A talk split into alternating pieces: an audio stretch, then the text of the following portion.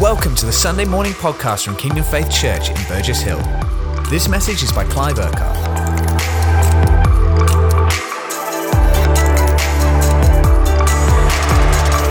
So, Pastor Colin, the last few weeks, has brought three tremendous messages, just rich in truth. And uh, we always say about Pastor Colin that he makes profound truths simple in terms of explaining them, coming across in a way that you can just grasp it. The revelation that is, uh, that is in there, so good uh, to have him back with us. Uh, you know, just bringing the word, teaching, and building up who we are as, uh, as a people. And I know we've had lots of feedback um, saying it's so good to have Pastor Colin back. So uh, we're going to have more of him, obviously, going forward as well. Now, I want to just flow on from the last few weeks, and uh, there's some stuff that I want to share this morning. Uh, some of it is is in the context of what I believe God is is doing and saying, and what that looks like uh, in our lives. And it's it's earthing the reality of the truth we've heard in the last few weeks in a very very practical way uh, in us. Now, I just want to start by by kind of giving this this frame. Now, uh, there, there's two ways that we can describe the Word of God. One is the Logos word, and one is the Rhema word.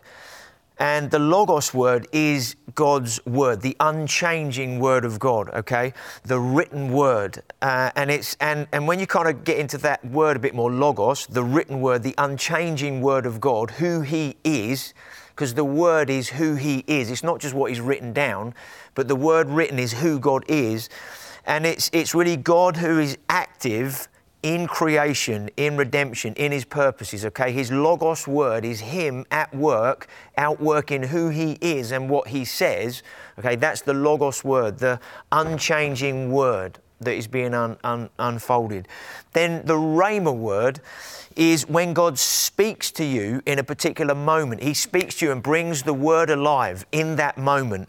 So you've got the Logos word, His word, unchanging word. He's unchanging, the same yesterday, today, and forever. And then what happens in, in your life and in your walk with Him as we walk with God together, God speaks and brings revelation in that moment of what He is saying. Okay, so He brings the Logos alive in a fresh way in that moment so that we live in the good of it. So the last three weeks, we've heard some brilliant teaching, and, and it's so that we live in the good of the truth of who we are in Christ and who He is in us. That we're not trying to attain anything in Christ, it's what He has given us and what we then receive and live in the good of, okay? And then it's what we apply in our lives. So the Rhema word, the now word, when God speaks and He brings revelation, the word comes alive. It's so that God wants that to become a reality in us, so that it's not just knowledge in our minds, but it's a reality in our spirit, a reality in what we believe, and then apply and then live out in a very, very practical way. So God wants to speak into our lives daily. That's why we, we read the Word. And, and uh, we have this thing called SOAP, S O A P, Scripture, the Word. O, observation. What's he saying through the word? A is application. Well, what does that mean for my life? And P, I'm going to pray through that and really make sure that it's in me so that I can then live it and work that out. So, God wants to speak to us every day. That's why we read the word daily. Uh, reading the word daily is not a religious activity, something we are supposed to do. Pastor Colin brought a brilliant word last week about we don't do the things we ought to or we think we should do. In that revelation of love that we live in, in our relationship with God, in a relationship with God, there isn't an ought to, should do, supposed to. In, our, in a relationship of love, there is, man, I want to. I just, I want to give. I want to do something in relation to that other person. And so when we read the Word, God has given us His Word, His Logos, if you like, so that when we feed on it, when we read it, then God wants to rhema something from His Word into our lives that brings it alive uh, in us. And uh, so we, so daily he wants us to be reading, feeding on the word, okay, so that he can take the logos of his word and speak a rhema in that moment into us. But also Sunday by Sunday, if you like, we have a, we, our meetings are online at the moment, obviously, and uh, we speak the word of God. And so again, God wants to take the logos, but He wants to speak rhema every week to help encourage and build our faith so that we walk with Him and uh, in relationship, but then living that out. So when God speaks, there's a couple of things that normally happen. And, and uh, one is that He sometimes challenges us, but also He encourages us. Uh, sometimes when, when we hear God's word or we read God's word, God's not out to purposely challenge us and give us a hard time. But, you know, sometimes when we read His word or we hear His word, we, we, we're reading it and sitting there and thinking, wow, man, I don't know if I believe that. Or, wow, I didn't realize it said that. Or, wow, that, that challenges something in me. And, and so sometimes God, God's word challenges a mind mindset uh, or challenges a behavior or challenges a way that we think or, or, or something we've done, but also so that we can align everything with His Word, but also His Word encourages us so that it builds us up. And the two go together challenge and encourage, encourage and challenge, okay? So that we grow and mature as believers, uh, that we take responsibility in our lives, for, uh, for our own lives, okay? We take responsibility spiritually for our walk with God.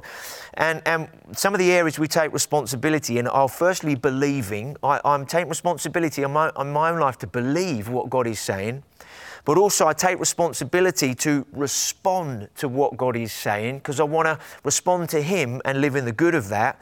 And, and, but part of that response is so that I then apply it in my life. So, over the last few months, God has said a lot on Sundays. He said a lot in different ways in other settings, prayer meetings, encounter nights, or whatever set, other settings you might have been listening to as well.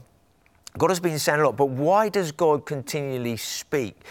Because He builds layer by layer in our lives, step by step. He builds into our lives. So God is constantly adding revelation, truth so that we live more and more fully in Him. So we might say, for example, have three or four weeks where we do, uh, uh, or maybe longer, uh, on a particular theme or subject, okay? And what's God doing? He doesn't just want us to have a theme or a subject, say, on a, as a church, so that we have some things to preach and teach for a few weeks, and then we move on to another theme so that, you know, we're, we're being good pastors or whatever. What, what God wants is that when he, when he says, I want you to focus on this aspect of truth for a period of time, it's because He wants that to become more and more a reality in us that's, that's built in and added to our lives in the way that we live out that truth. We live in the good of it. It's now become part of us as a living reality, okay, in the way that we live. It's like, yeah, that was revelation. That was brilliant. That was so good. God spoke to me. He did this in me. We then, from that moment, live in the good of that, okay?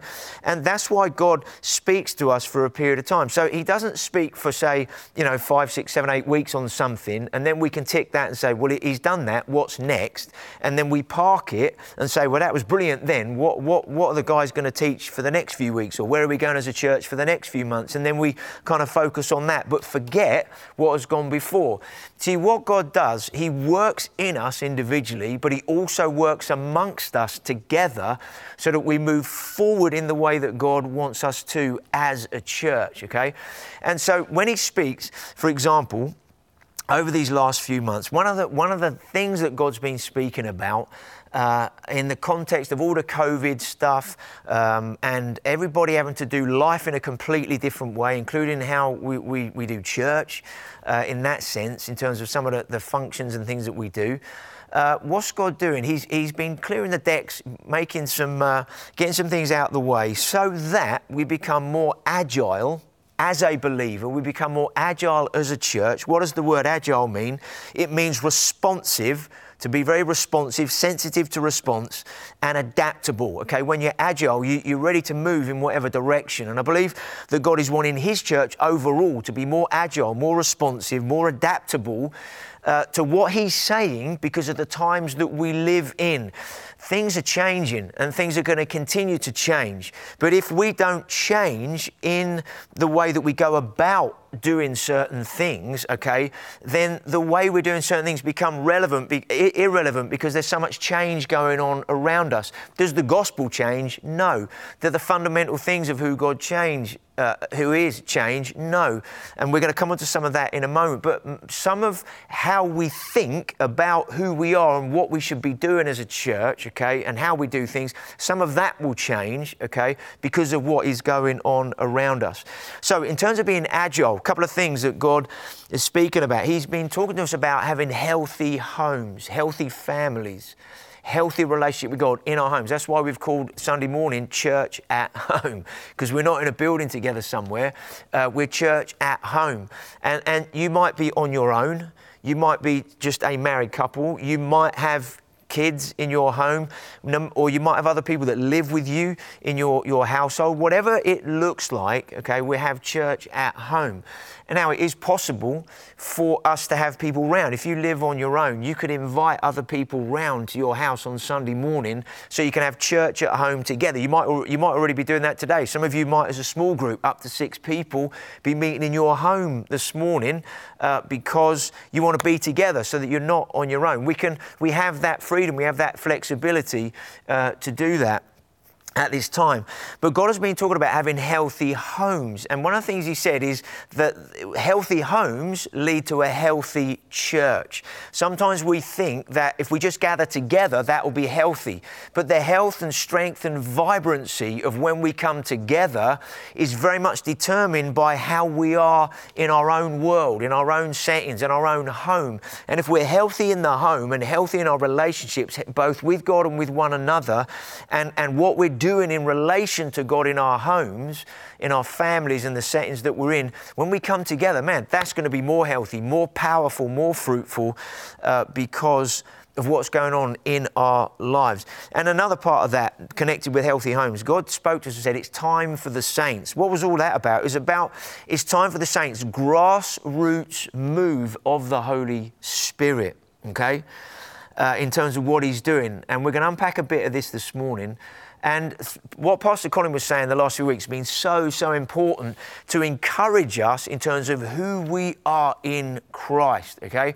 That, that, when we have that revelation, we live in the good of that, it's like this massive shield of faith that is around our lives that the enemy can't penetrate with his fiery darts and lies because the revelation of that truth of who we are is more powerful than the fiery darts of the enemy that, that want to try and quench that, uh, uh, uh, put that out or affect that in some way. And so when we're strengthened in the way that we've heard over the last few weeks, when we're encouraged and built up like we have been the last few weeks, that enables us to step forward more confidently, more boldly in our lives and believe what God is saying to us individually and to us together, okay? So, in relation to that, the church is still open. The church is not closed. The church is not shut. Maybe there's lots of people that say, well, because churches aren't meeting on a Sunday, the church is closed. Well, we know that the church is not a meeting on a Sunday. Church is not about people gathering in a building. We know that church is the people, is you and I together.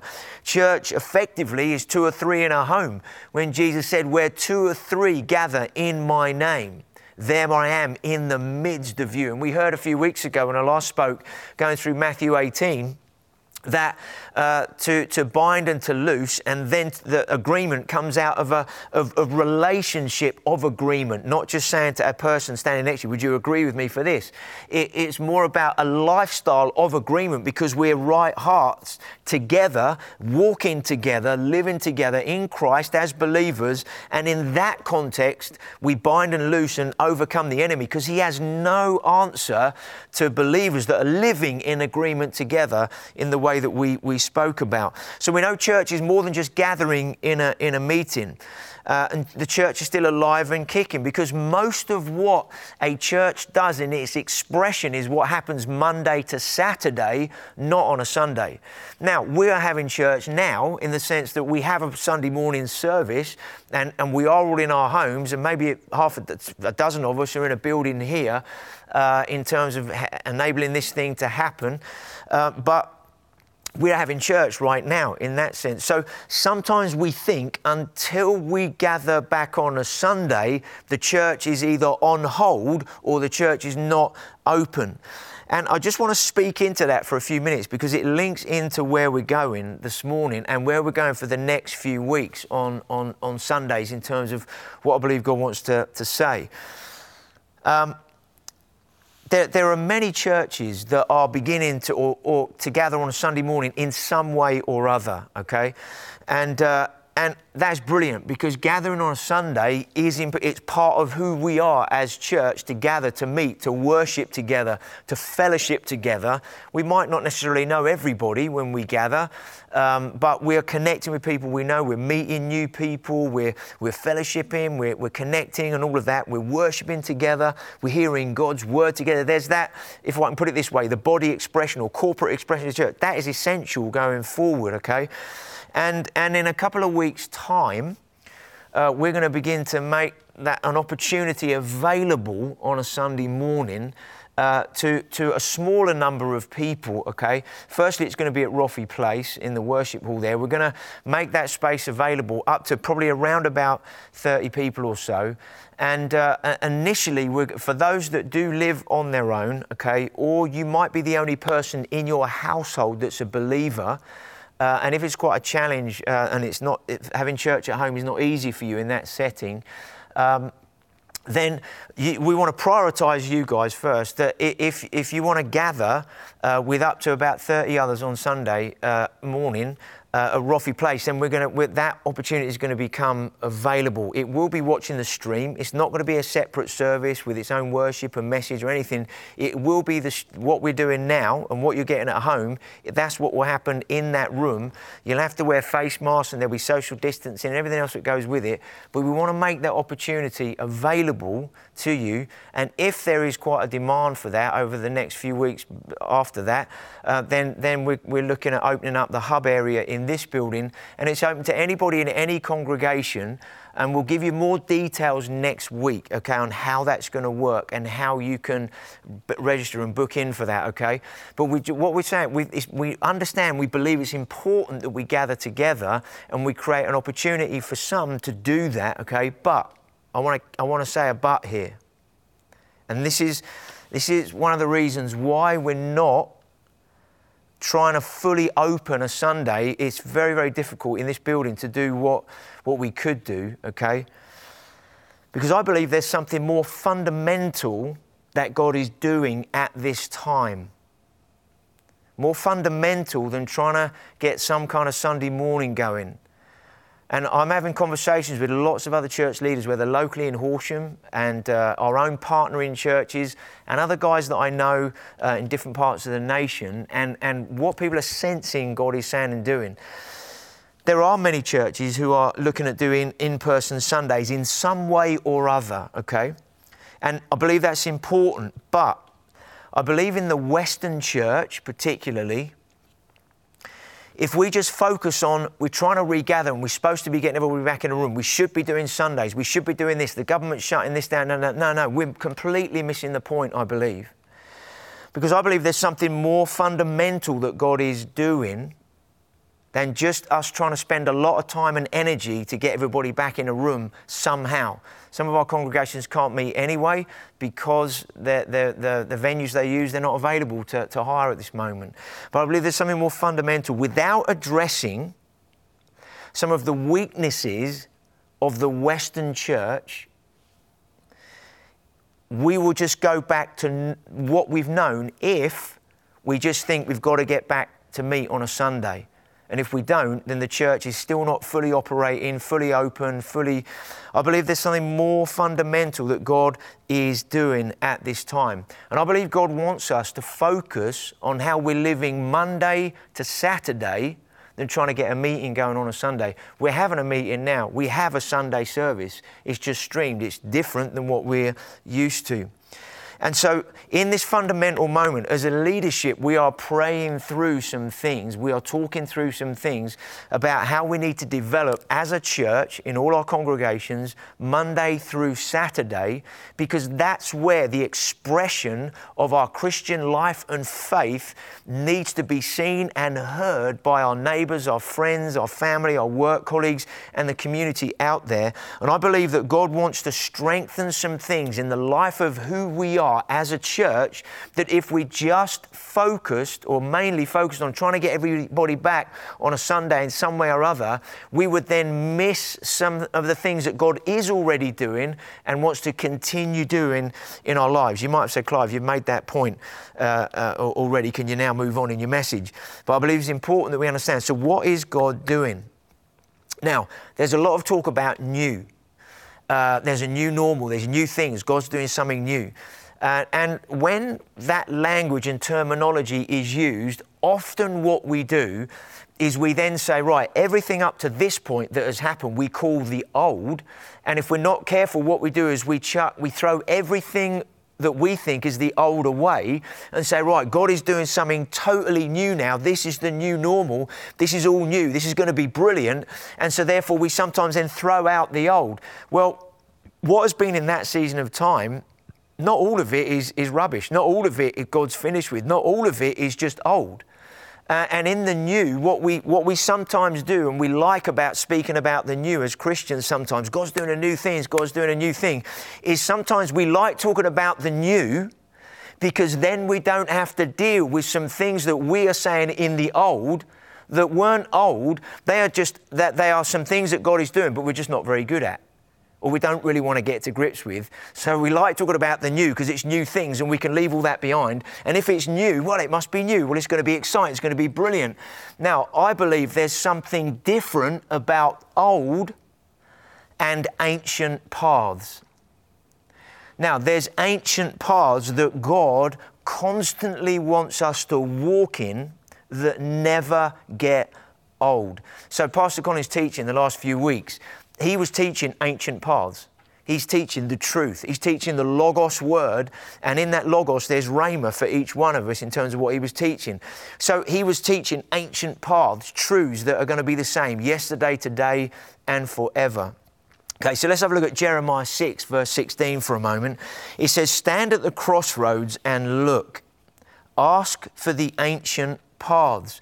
It's interesting, isn't it? Sometimes in prayer we say, Father, what's the new thing? Father, give us that new thing. What's the new thing that you're doing? And actually, what does the word say? The word says, stand at the crossroads and look. What does it mean? It means, right, in the moment that you are in, stand in the moment because there's always decisions to be made. Always.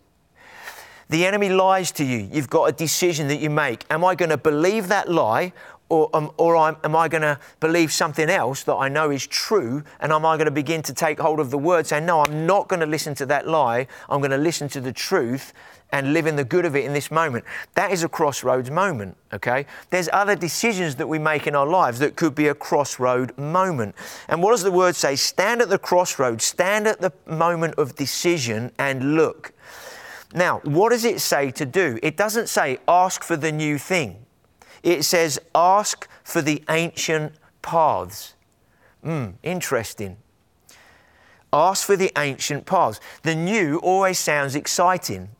Ancient paths sometimes are like, hmm, doesn't sound as exciting as a new thing. But the word says, ask for the ancient paths. Then what does it say? Ask where the good way is. And then walk in it.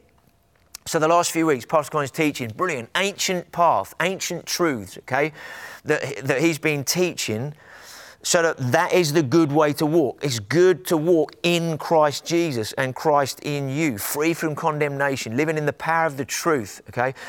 And, and, and then walk in it. And what's the result of that? He says, and you will find rest for your souls.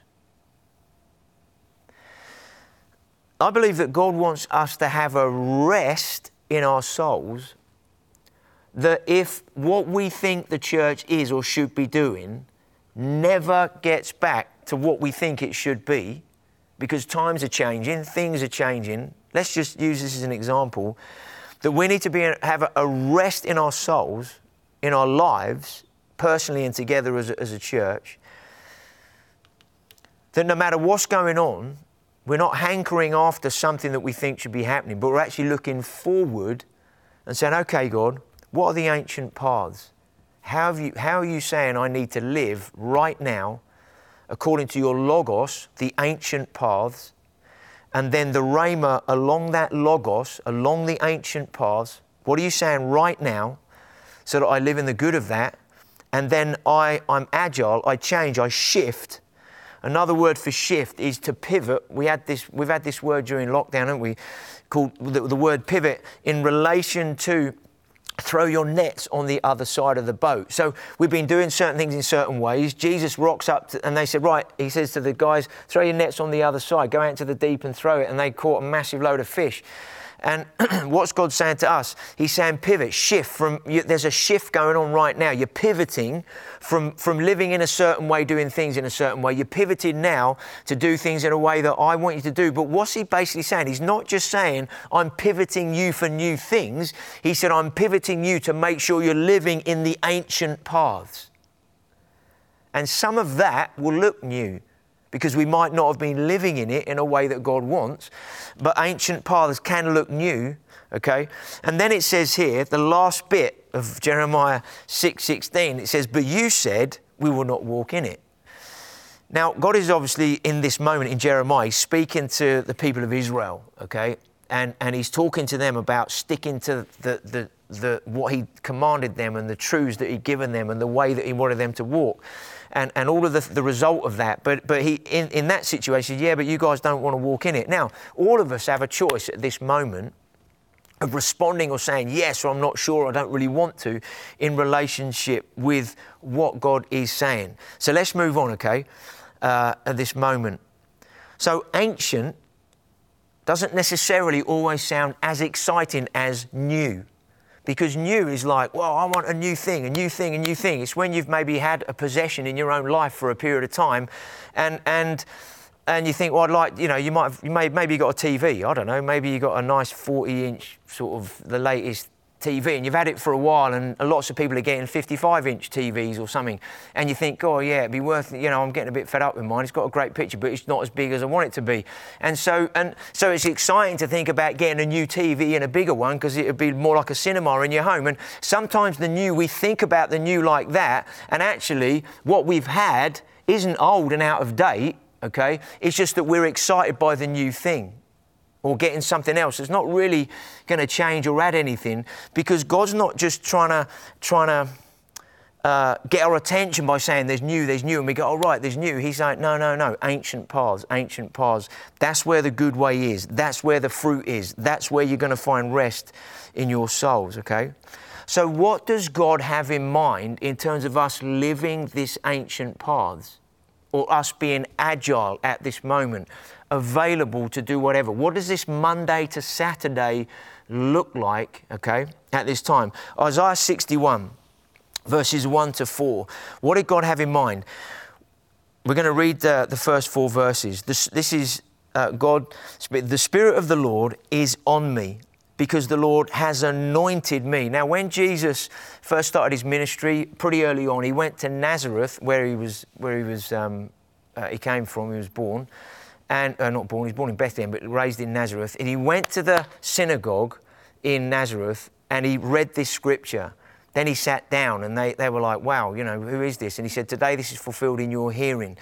And so Jesus refers to these verses here. The Spirit of the Lord is on me because he has anointed me to do what? To proclaim good news to the poor.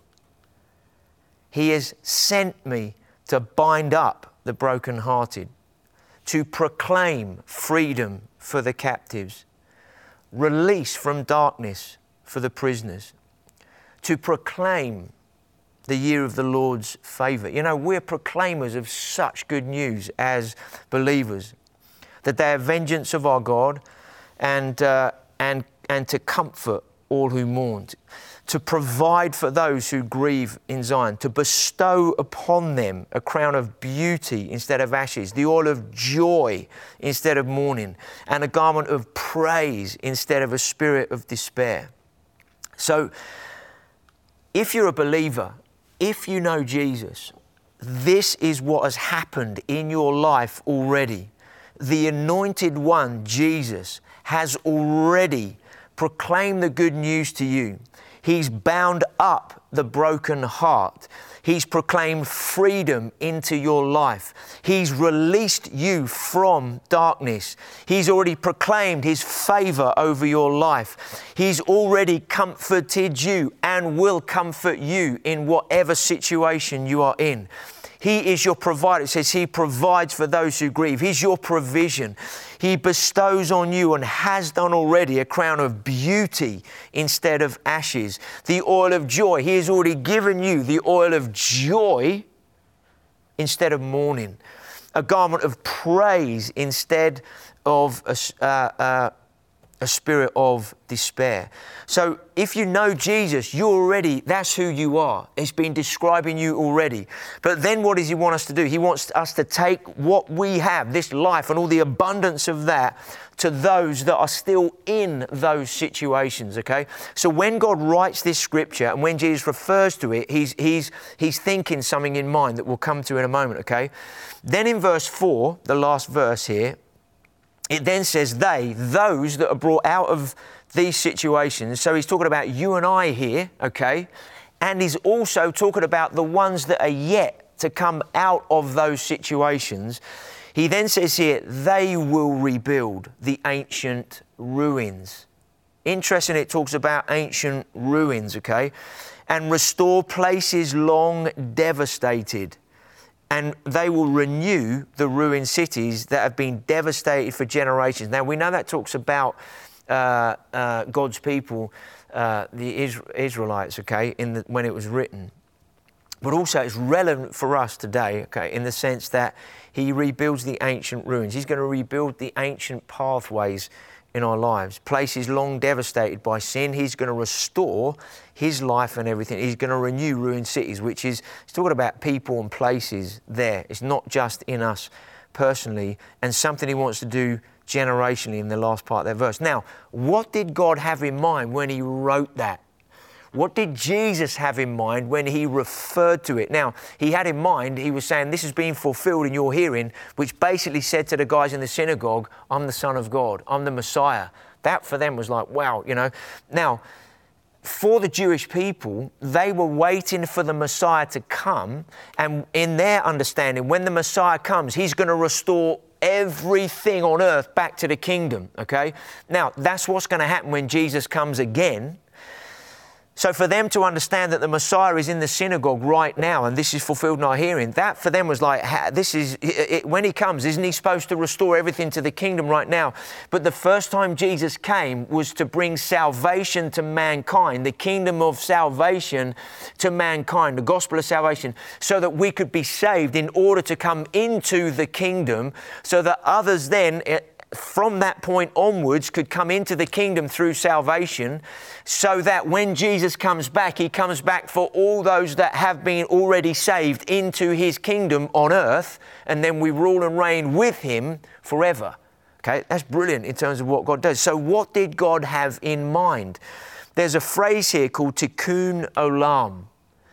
And what that means, and what this Isaiah 61 means, what this means for us as, as the church is this. Tikkun olam means to repair, to restore the world back to its original intention, how it was supposed to be in line with God and His purposes.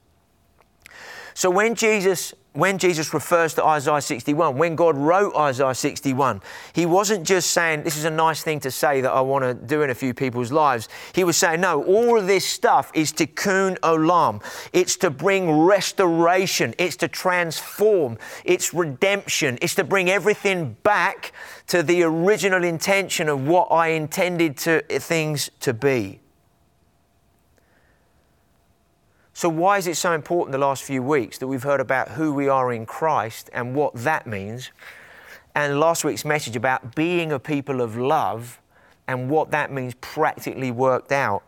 Because what God has in mind all the time for us as the church is tikkun olam restoration, redemption of the world through the church.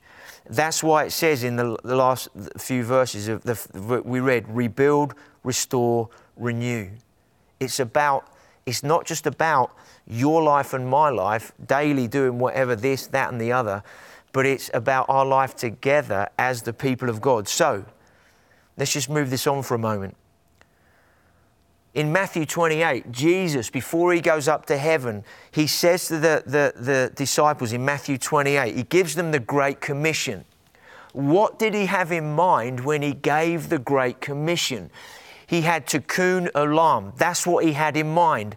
Re- uh, redemption, restoration, bringing back everything back in line with the kingdom. That's what he had in mind. So when he says in verse 18, all authority in heaven and on earth has been given to me. He's saying all authority is because there's going to be redemption, transformation, restoration. He then says, Therefore, in that authority that I have been given, he then says to you and I, Therefore, go and make disciples of all nations. He doesn't just say, Go and convert a few people to Jesus. He says, Go and make disciples of all nations. There's something of redemption, God's redemptive purposes uh, about transforming everything around us in relation to Him, baptizing them into the name of the Father, Son, and Holy Spirit. And then it says this, and teaching them to obey everything I've commanded you. So, what does the word teach there mean? The word teaching there means teach, means to show by example. It means let them see your life. It says teach them to obey. Well, you know what it's like with your kids if you've got children. You can't just tell them to obey if you don't show them how to behave because they look at our behavior, not just what we say. If our behavior doesn't line up with what we say, what they hear from us is, you need to do that. And in their little mind, they're going, yeah, but you don't do that, but you're telling me to do it. Doesn't add up. And so when, when Jesus says this, he's not just saying, tell them something. He, what he's saying is, show them by the way that you live what obedience or what living as a believer looks like. That's what making disciples is. Sometimes we don't know what the word, if we use the word disciple, we go, man, I, I don't know, discipleship, that's beyond me, that's another realm, you know. But actually, being a disciple is living in the truth and working out the truth in your life we've heard that we are perfect in Christ, but we are seeking to outwork that perfection in our lives. That's why daily we want to submit our minds to the truth so that we live in the good of it. We want to submit our emotions to the Holy Spirit so that there's a stability in our lives. We submit our body, our hearts, our minds, all of that so that we are taking the reality of some of what's going on in us and we're submitting it to the truth of who we are in the Spirit, who we are in Christ, so that we're then working that out in our lives. And so, all you need to be is one step ahead of someone else in order to disciple somebody. What did it look like when Jesus said, He, he said in Matthew 4:19, Come follow me, and I'll make you fishers of men. He just says, Come follow, come and look at my life, watch me, listen to me, see what I do and how I live. And, and if you live in the same way, you're going to see and do the same things as I am. So when Jesus is speaking to, he has this Great Commission in mind, or what we call the Great Commission in Matthew 28. What he's got in mind is tikkun olam. Transformation of the world, transformation of cities, transformation of towns, transformation of communities, transformation of our neighbors' lives. He's thinking redemption, transformation, restoration. He's thinking of all of those things now on earth. He doesn't just say, if you go and preach, one day the kingdom will come. He says, no, go and do this now in my name. So we need to close because it's, it's time's cracking on. Ephesians 4. Verses 11 to 16. We're not going to read them all, just a couple. It says that Jesus, in verse 11, Christ, gave some to be apostles, prophets, evangelists, pastors, and teachers. Five particular giftings or ministry giftings or ministry expressions, if you like, um, that, that he gave. What does it say? What are they for? Verse 12 to equip his people, God's people, the church, for works of service. Another word for that is for ministry, um, so that the body of Christ may be built up until we reach unity in the faith and so on. Now, what does this mean? It means that every person has, has a ministry. Every person has a service. Every person has ministry gifting, has something from God. Not everybody's going to necessarily step into leadership, but everybody has, has a ministry, a way of outworking and seeing God work through their lives to the benefit of others, to, for the blessing of others, whether, whether that's towards people that know God or people that don't know God, okay?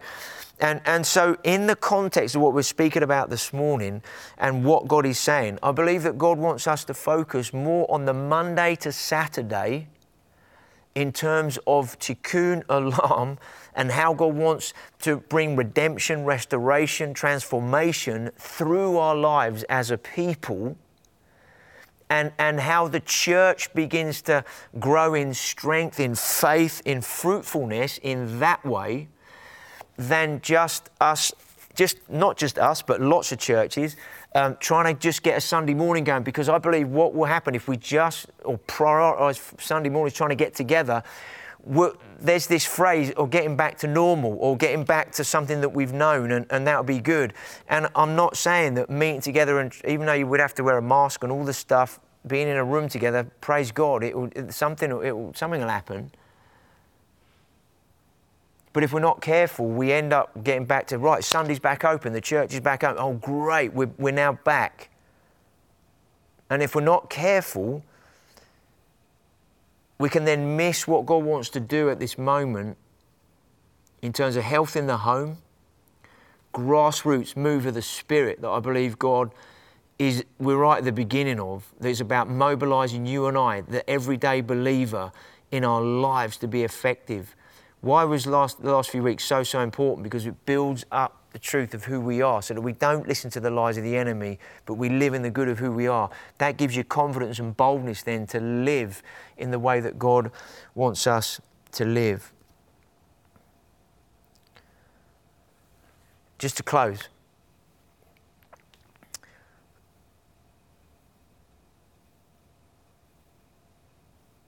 We don't know how long things are going to go on for, restrictions, guidelines, everything else. But we want to make the most of this moment. We've got to make the most of this moment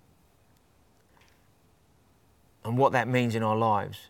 Christianity is lived out right now, in the moment. Christianity is not lived out tomorrow, it's not lived out next week, it's lived out right now in the moment. And I believe as we allow God to speak to us and continue to work in our hearts as He has been, that we're then available.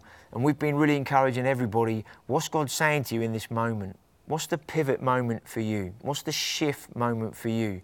What's God been saying to you during this season? What's the ministry? What's, what's God putting on your heart? What, what do you want to see released through your life?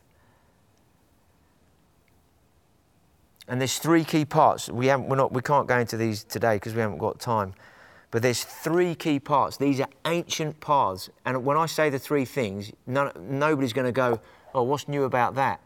Okay? Because we're not talking about new, just new. What's the new? What's the new? We're talking about ancient paths. Three key things, I believe, that are going to be increasingly important Monday to Saturday. One is prayer.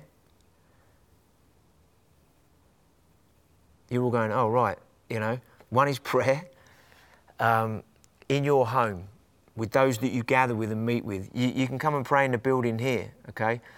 Uh, and and uh, so just phone in the office and find out how you can you can come up to, up to in a moment in a group of six. You can come and pray in in here during the week. Um, you can book it, come and pray, pray with others, meet together. But effective, fervent, powerful prayer. We're going to come to that prayer. The second thing is witness, sharing our faith, evangelism. Well, what's new about that? Well, that's an ancient path. And the third thing is discipleship, making disciples. I don't know how to do that. We, have just touched on it this morning, which is simply how you live as a believer, showing other people what that looks like. You know, one of the brilliant things about discipling somebody or investing in somebody else's life is you have to be living it yourself in order to show somebody else what it looks like.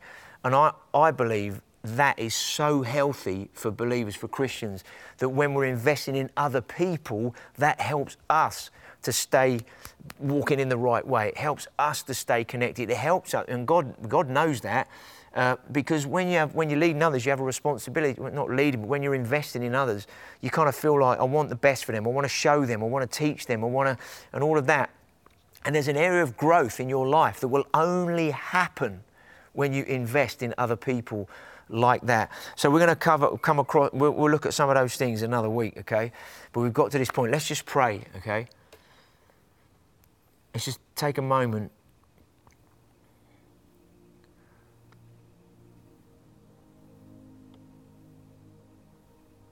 Father, we thank you that we are in this moment of change in the nation and therefore in the church.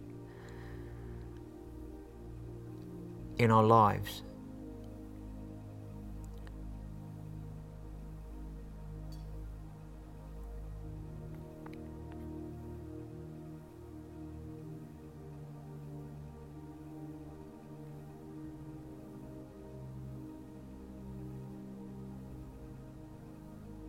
I believe it's going to be really important just to throw off any condemnation from the enemy first of all. any lies that you've been living under, taunts that you've have been coming your way. Just throw them off. That, that, that's not who I am. I'm not living under the lies of the enemy. I'm living in the truth of who God says I am.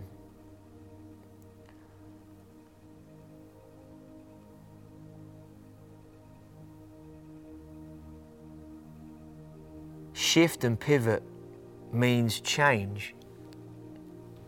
And often, a lot of us, we don't like change or doing things in different ways or, or whatever. we talk about the new, it's exciting, but the new is change.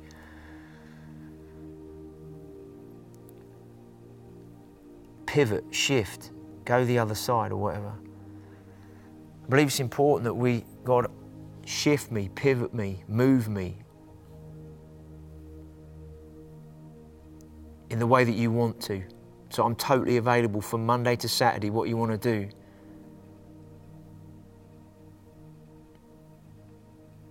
In many nations, they can't have Sunday mornings, whether it's on stream or, or physically meet in a building somewhere.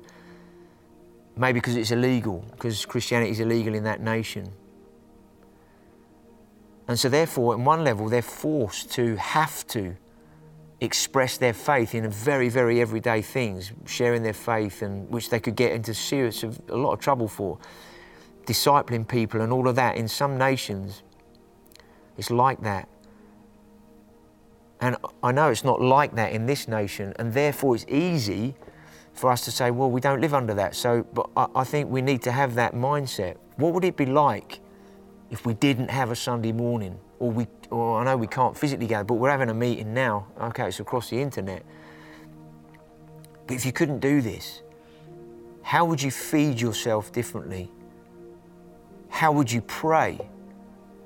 Would you be more eager to try and meet with some other believers, communicating somehow? Because it's like, well, I, I, there isn't a Sunday to go to, there isn't a Sunday to connect into. I'm not going to get a message this weekend because either the internet's been shut down by, and, and there is no internet now in the nation. I mean, imagine that. There was no internet everything being shut down. What would that look like for the church? How would the church operate and move?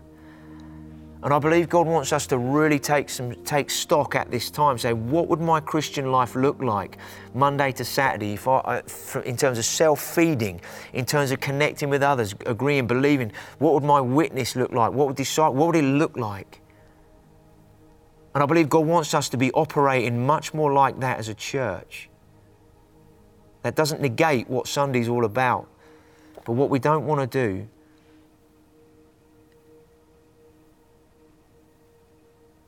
is just think, well, there's Sunday meeting, I've been there, attended, I watched it, great, brilliant, I'll get on with the rest of my week. Now, God's, God's got tikkun olam in mind. redemption, restoration, transformation. Maybe just pray this Father, I want to live tikkun olam this week to those that are around me.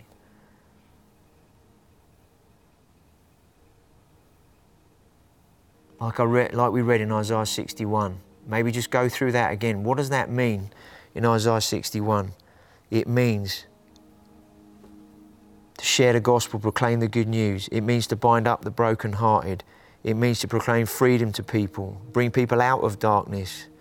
The Lord's faith, proclaim the Lord's faith. It means to comfort those who mourn, to provide for those who grieve, to bestow on people beauty, joy, which is what's that? It's the gospel. It's God's life and goodness. We want to we want to be going about God's kingdom business like that. Maybe literally as we close this morning in terms of the message, just say, Holy Spirit, lead me this week in that way.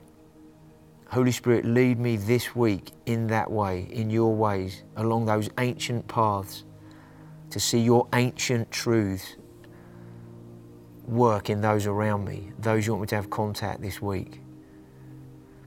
Maybe some of you don't know Jesus and you want to respond to Him today. Surrender your life to Him. So I've never heard any of this stuff. Maybe the first time you've been, welcome. Great to have you with us if you've never connected in with us before. Maybe even the first time, or those you've been maybe checking it out for a while and you're thinking, what is all this about? You've been asking questions, chatting to those you know. You might be at a point, so I want to surrender my life to Jesus. You can, you can do that today.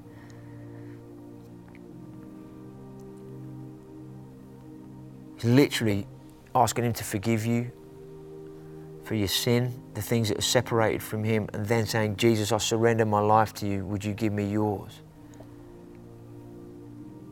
If you're with other people in a room that know Jesus, you can turn to them at the end of this time together and say, Hey, can you pray with me? Can you help me surrender my life to Jesus?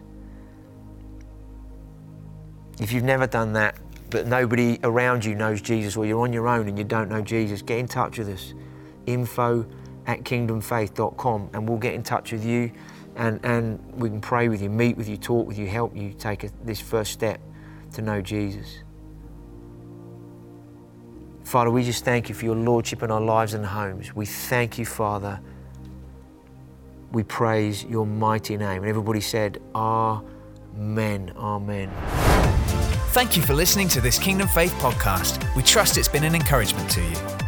For more information and resources from Kingdom Faith and our other audio and video podcasts, please visit www.kingdomfaith.com.